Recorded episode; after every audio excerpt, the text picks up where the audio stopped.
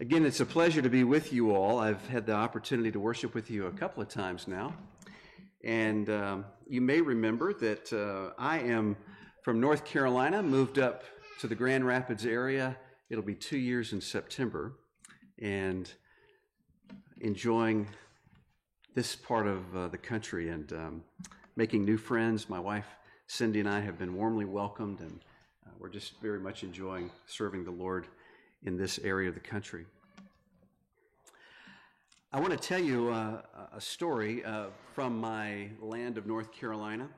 Uh, the Outer Banks of North Carolina uh, came to be known as the graveyard of the Atlantic, where many ships have sunk over the years because the waters there are very treacherous and navigating the rocky shoals along the North Carolina coastline is very challenging. And along the Outer Banks, there is a little town called Nag's Head. Maybe you've heard of it. And uh, the legend goes that the land pirates who lived in that area in the 1700s would at night hang a lantern on the neck of an old horse, an old nag, as they used to call old horses, and at night, they would walk the horse up and down the beaches. And of course, at night, ships sailing in that part of the world were looking for safe harbor to spend the night. And you can imagine in the darkness of the night them looking and seeing this lantern bobbing back and forth, back and forth. And kids, what do you think that looks like? A light in the dark night, bobbing up and down. It looks kind of like a ship, the light of a ship bobbing up and down. And so, those who were looking for safe harbor would imagine that's a safe place. Let's turn in here and let's find safe harbor. And so they did. And of course, as you can imagine, as they made their way in to the shoreline, they would run aground along the rocky shoals. And the land pirates would then move into the waters and loot the ship and steal the goods for themselves. And they say that to this day, even the old houses, a couple of hundred years ago, built from these ships that were dismantled, still stand. And the old name, Nag's Head, stuck. Have you ever been duped or deceived? like that. Navigating not just rocky shoals of the shoreline, but most especially navigating the realities of your life can be very challenging. And so we stand in need of much wisdom. And wisdom is the art of knowing how to have a right relationship with God, with people, and with others in the world. It's not raw intellect. It's not about book smarts. It's not about a knowing that. Wisdom is a skill, a holy spiritual skill that God gives. It is knowing how to navigate life by applying God's truth to life circumstances. And because God loves you, He speaks His truth to you in love by giving us many books of the Bible, but especially the Old Testament book of Proverbs to grow us in this most important skill of wisdom. Wisdom the book of Proverbs is written to help us grow in these ways. And as we get oriented to the text before I read it, let me just remind us that the audience to whom this book of Proverbs is aimed is twofold. On the one hand, it's delivered to what the text calls the simple.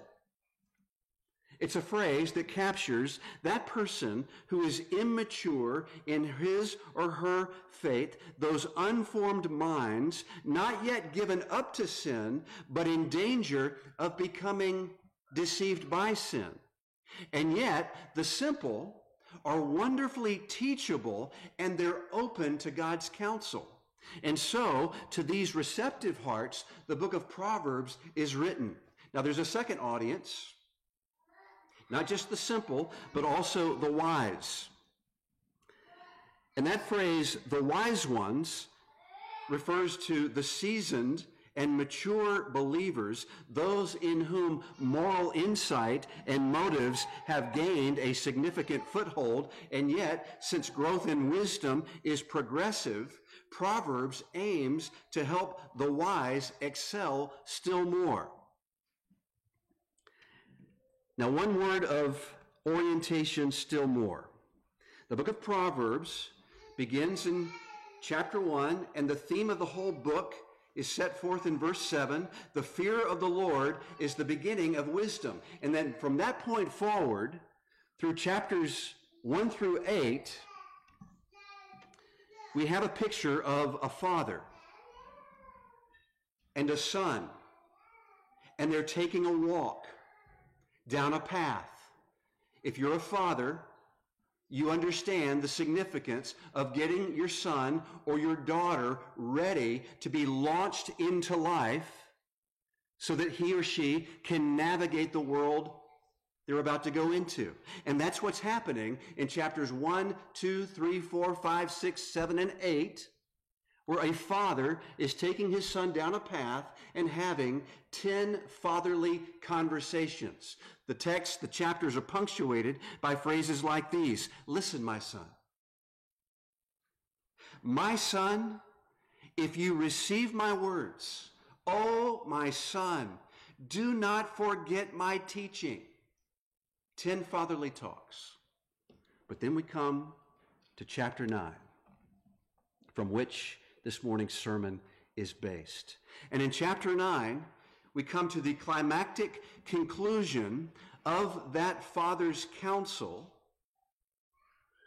And we, the reader, imagine yourself to be the son who is walking along the path, listening to the words of counsel from the Father. And along the way, we come to this very important fork in the road. Listen carefully. Proverbs chapter 9. Wisdom has built her house. She has hewn her seven pillars. She has slaughtered her beasts. She has mixed her wine. She has also set her table. She has sent out her young women to call from the highest places in the town. Whoever is simple, let him turn in here. To him who lacks sense, she says, Come, eat of my bread and drink of the wine that I have mixed. Leave your simple ways and live and walk in the way of insight. The chapter continues. Whoever corrects a scoffer gets himself abuse, and he who repro- reproves a wicked man incurs injury. Do not reprove a scoffer, or he will hate you. Reprove a wise man, and he will love you. Give instruction to a wise man, and he will be still wiser. Teach a righteous man, and he will increase in learning. The fear of the Lord is the beginning of wisdom. And the knowledge of the Holy One is insight. For by me your days will be multiplied, and your years will be added to your life. If you are wise, you are wise for yourself. If you scoff, you alone will bear it. The chapter continues. And notice the contrast between how the chapter began and now how it concludes. The woman folly is loud. She is seductive and she knows nothing. She sits at the door of her house. She takes a seat on the highest places of the town, calling out to those who pass by, who are going straight on their way, whoever is simple, let him turn in here. And to him who lacks sense, she says, stolen water is sweet, and bread eaten in secret is pleasant. But he does not know that the dead are there, that her guests are in the depths of Sheol. This is God's word. Let me pray for us.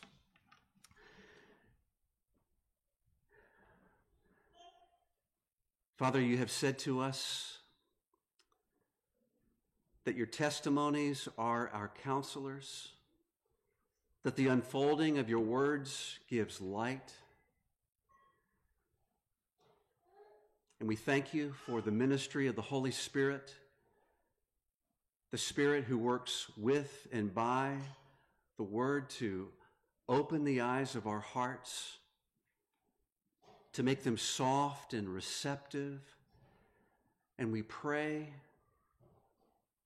that you would have that ministry in our hearts this morning. Oh Lord, would you so work? Would you, would you strengthen us, encourage us, comfort us where needed, convict us? revive us, turn us so that we trust you and love you and are resolved to follow you all the days of our life.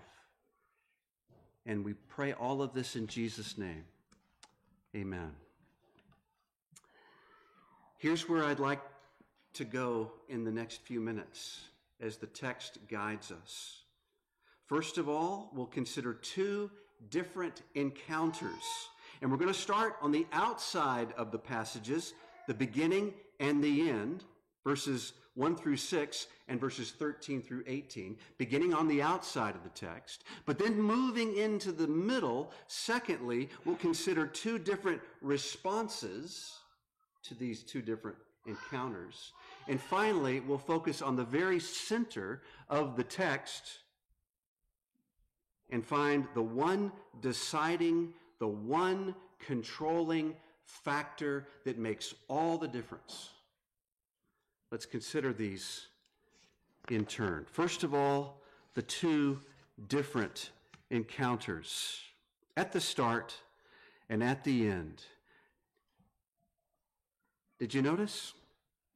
Verses 1 through 6, Lady Wisdom.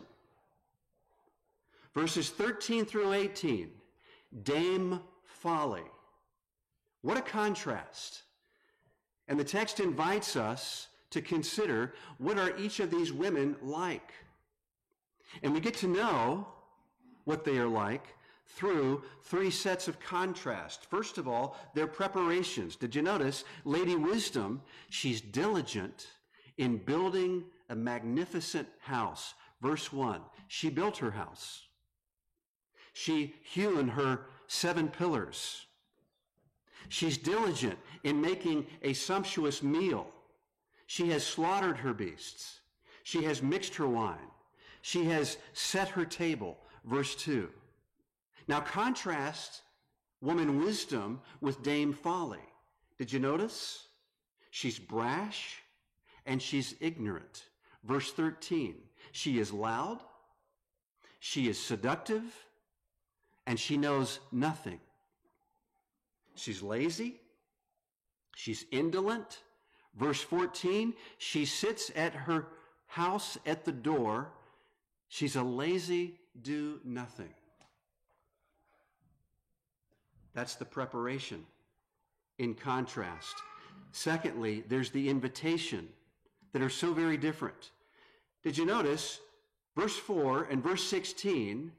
The invitation is the same in its content. Whoever is simple, let him turn in here. It's the exact same message. But did you notice that the content spoken by these two women has a very different intent? Note the different elaborations of the same worded invitations. Lady Wisdom, her menu is genuine. It's very straightforward. Verse 5 Come, eat of my bread, and drink the wine that I have mixed. In contrast, Dame Folly, her menu is shady, suspicious, seductive. Stolen water is sweet. Verse 17. It carries these sexual overtones of, of adultery. Bread eaten in secret is pleasant. Verse 17.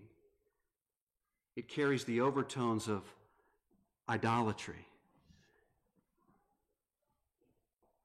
And you get the sense as you're listening to Dame Folly, don't you get the sense that she's already had a few too many drinks?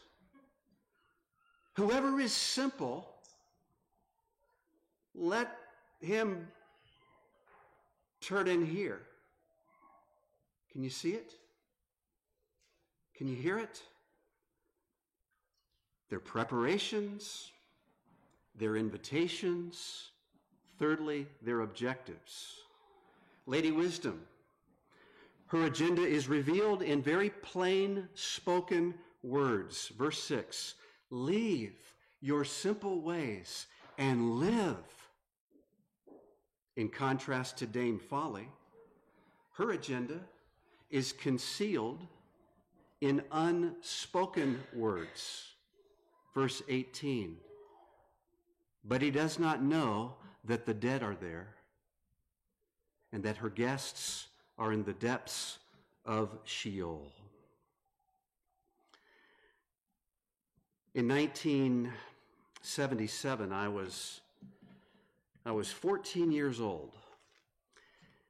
And there was a band called the Eagles.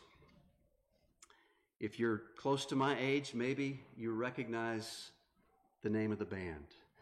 And maybe you recognize the name of one of their most popular songs, Hotel California. And the lyrics go like this There she stood in the doorway. I heard the mission bell. And I was thinking to myself, this could be heaven, or this could be hell. Then she lit up a candle and she showed me the way. And there were voices down the corridor, and I thought I heard them say, Welcome to the Hotel California. Such a lovely place. Such a lovely place. Plenty of room at the Hotel California. Any time of year, any time of year, you can find it here. Last thing I remember, I was running for the door. I had to find the passage back to the place I was before. Relax said the night man. We are programmed to receive. You can check out any time you like, but you can never leave.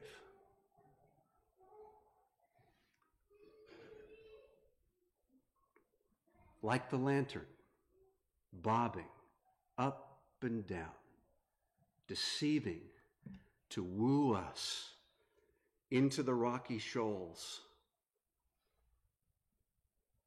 That's why we need wisdom. David Hubbard wonderfully comments on the book of Proverbs, in this chapter especially. He writes, You can find Dame Folly's guest list by reading the daily obituaries. What appears to be a portal to pleasure is the corridor to hell. Bluntly, but truly put, her past guests are now ghosts. Is that not sobering? Are you not with me even as we hear these words from Proverbs, finding ourselves thirsty for wisdom? Life is filled with so many traps, so many deceptions, so many beguiling, deceiving voices, and we need wisdom. And these two very different encounters right at the start remind us of our need for God to grow us in this all important skill. That's first of all the two very different encounters. Now, this is significant. What do these two women signify? Tremper Longman, an Old Testament scholar, has been very helpful to me in this respect. He says that the key that unlocks the meaning of this text is the location of their houses. Lady Wisdom calls from the highest places in the town, verse 3. Dame Folly takes her seat on the highest places of the town, verse 14. In the ancient Near East, the highest point of the city was the home of the gods. And so that's where you would find the location of their temple. And on the one hand, the true and living God who revealed himself to Israel and instructed them to build their house, the temple, on Mount Zion. On the other hand, the make believe God of Baal. Remember that Old Testament make believe God of Baal, the God of fertility, the God who was believed to send the rains and make your garden grow? That God was thought to believe, thought to, uh, thought to uh, to, to live, believed to live, on Mount Zaphon.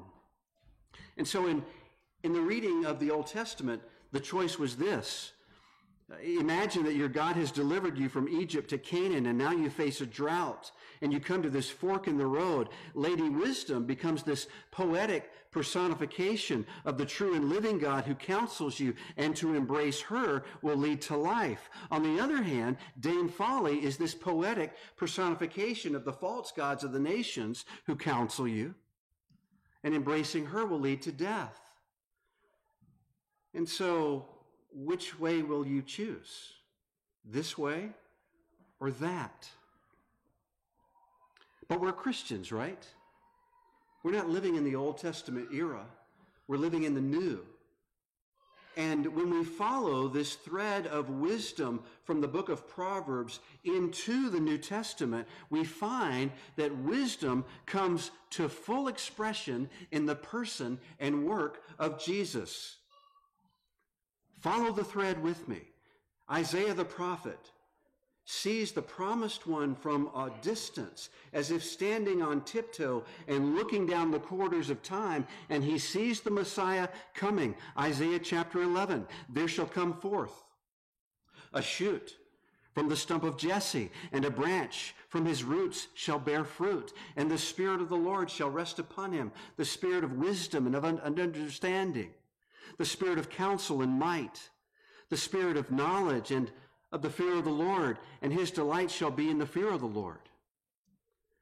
And then we come to the New Testament and we pick up the Gospel of Luke, and he signals early on in his Gospel that the promise of Isaiah is coming to fulfillment. Chapter 2 The child grew, Luke writes, and Jesus became strong, filled with wisdom, and the favor of God was upon him.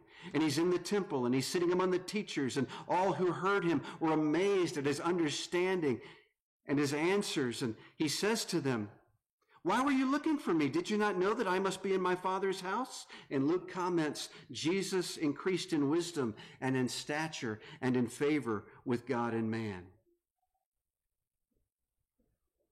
And then we read of Jesus interpreting his own identity and messianic activity through this category, this lens of wisdom. Luke chapter 11. To the unbelieving crowds, Jesus replied, The queen of the south will rise up at the judgment with the men of this generation and condemn them, for she came from the ends of the earth to hear the wisdom of Solomon. And behold, something greater than Solomon is here.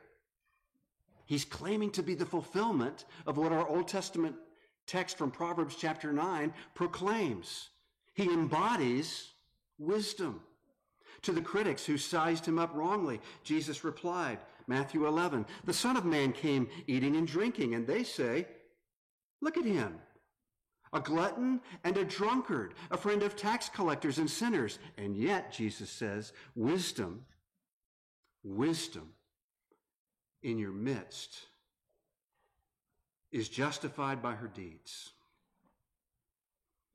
Likewise, the Apostle Paul also understood the person and work of Jesus through the lens of wisdom, proverbial Proverbs chapter 9 wisdom. He says in 1 Corinthians chapter 1, Christ Jesus has become for us wisdom from God.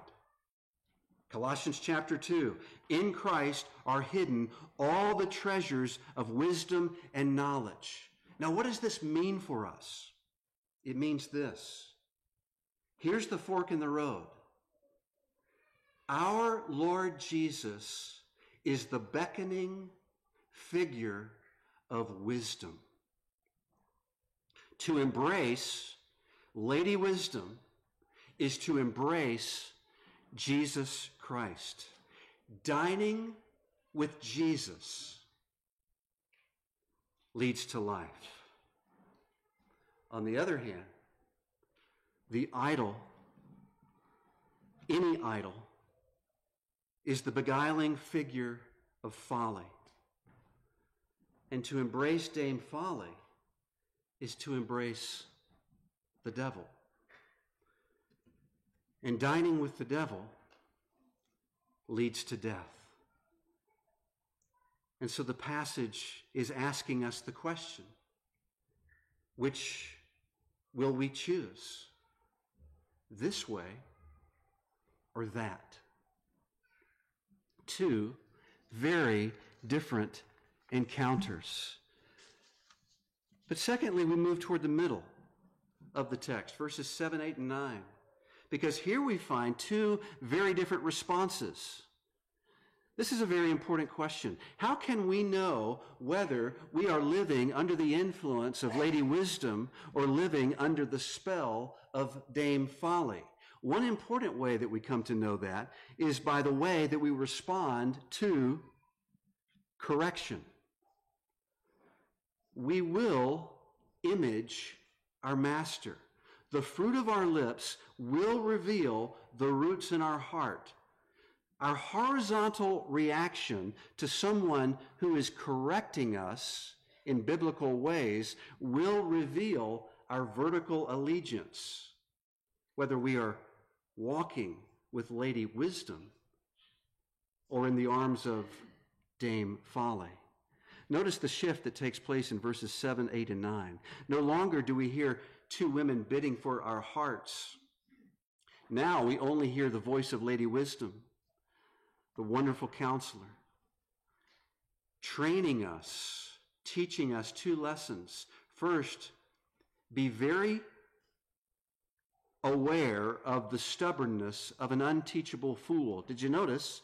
On the one hand, there is the wise, the humble, soft hearted, receptive, teachable person. And on the other hand, there is the scoffer, the proud, the hard hearted, the unreceptive, the unteachable, the self exalting, the person who is wise in his own eyes. The text says, verse 7 whoever corrects a scoffer gets himself abuse, and he who reproves a wicked man incurs injury. Do you see how the alliance between Dame Folly and her disciples is so strong that her disciples are literally her spitting image? David Hubbard again writes The arrows of instruction seem to bounce off their target and ricochet to strike the one who launched them. Has this ever happened to you? You reach out to help a person tripped up and trapped in folly, and you end up getting your hand slashed in your effort to help. I remember the first time many, many years ago that I encountered and had a conversation with such a person. It was a couple who professed to be Christians. Their son, our son, began to play with one another. But of course, when kids play, things happen, right? Arguments, little skirmishes. And I noticed in relating to this neighbor, it was always, always, without exception, my son's fault. The fault of us and our parenting.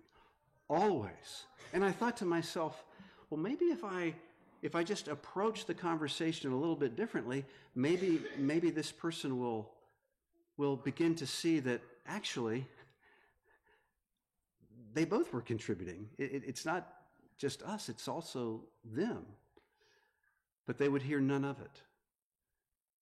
There was closed ears. It was not any humility or, or teachability. Has that ever happened to you where, where you encounter a person who, who is closed and your offer to help comes back at you in the form of injury done to you?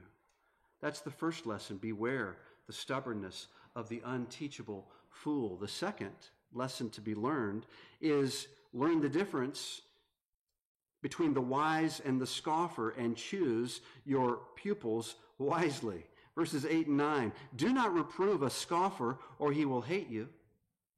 Reprove a wise man, and he will love you. Give instruction to a wise man, and he will be still wiser.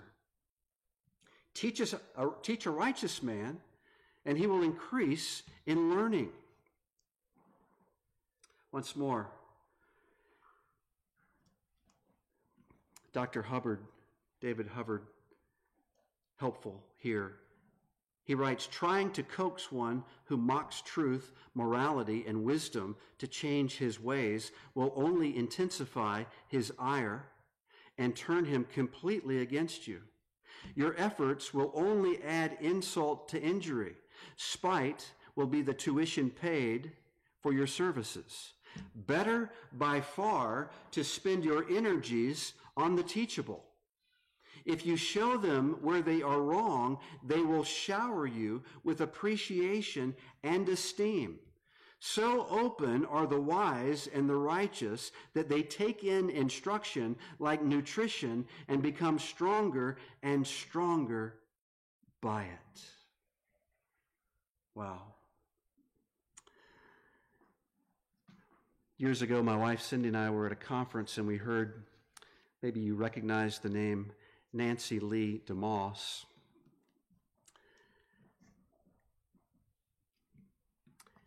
And she was contrasting the proud and the broken. And I'll just share a few of her contrasts that were so helpful. Because you may be wondering what's the difference? What's the contrast? Here are a few. Proud, unbroken people focus on the failures of others. Broken people humble people are overwhelmed by their spiritual need. Proud, unbroken people look down on others, but humble, broken people esteem all others as better than themselves. Proud, unbroken people have a demanding spirit, but humble, broken people have a giving spirit. Proud, unbroken people are driven to be recognized and appreciated. Humble, broken people have a sense of their unworthiness and are thrilled to be used by God at all. And they're eager for others to get the credit. Proud, unbroken people are people who are quick to blame others, whereas humble, broken people accept personal responsibility and they can see where they were wrong. Proud, unbroken people work to maintain their image and protect their reputation, but humble people, broken people, die to their own reputation. Proud, unbroken people, they don't think they need revival. They think everybody else does. But a humble, broken person continually senses her need for a fresh encounter with the filling of the Holy Spirit. Two very different responses to two very different encounters. And so we come finally, and thirdly, to the center of the text. We move from two different encounters through two different responses, and now the one deciding factor verses 10, 11, and 12. What is it that makes the difference? Recall, a father is walking his son down the path and giving him counsel. And the purpose is to help the son recognize that both Lady Wisdom and Dame Folly bid for your heart. And so we must choose our allegiance. But it's so challenging. Discerning and choosing between these two competing voices can be so difficult to do. As a result, it's going to take wisdom and insight to discern between the two voices and to choose Jesus Christ, our wisdom. How do we do that? The controlling cause is set forth in verse 10. The fear of the Lord is the beginning of wisdom, and the knowledge of the Holy One is insight. What is the fear of the Lord? The fear of the Lord is to recognize that God has ultimate authority over me. And so I will submit to him in reverence. And I will take him at his word as revealed in the scriptures. That's the fear of the Lord. But how is the fear of the Lord the beginning of wisdom? It's not as if it's the first rung in a series of steps up a ladder. No. The beginning of wisdom is intended like this it's, it's like the way a pair of eyeglasses, when I put these on, it controls everything that I see.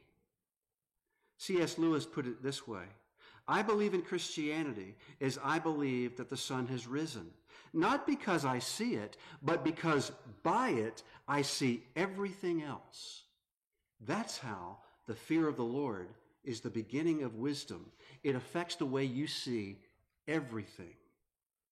It's the foremost essential controlling factor. And notice the flourishing effect. Verse 11 For by me your days will be multiplied, and your years will be added to your life. There are concluding words here in verse 12. Final words spoken firmly but lovingly to clarify the fork in the road. Notice what the text says. If you are wise, you are wise for yourself. Meaning, you personally will reap the blessings. But if you scoff, the text says, you alone will bear it, meaning you personally will reap and shoulder the cursings. Think of it this way as we close and as we prepare for the Lord's Supper. It's, it's the story of three trees. Do you remember that Good Friday? In the center is Christ crucified, one who might look very foolish on the cross, and yet the one who is, in fact, the wisdom from God. That's the first tree, our Lord Jesus hanging on the cross. But there's a second tree. Notice the thief on the left and listen to him scoff at Jesus. Are you not the Christ? Save yourself and us. But then there's a third tree, the thief on the cross to the right. And he says to the thief, on the left, Do you not fear God? We are receiving the due reward of our deeds, but this man has done nothing wrong. And then he turns to Jesus, and his heart bows before him, the fear of the Lord. Jesus, remember me when you come into your kingdom. And Jesus said to him, Truly, truly, I say to you, today you will be with me in paradise. Which will be our response to the man in the middle? The wisdom from God, our Lord Jesus Christ. Will we choose this way or will we choose that? We come to the table. We come to the table of our Lord Jesus Christ. And um, let me just say a few orienting words.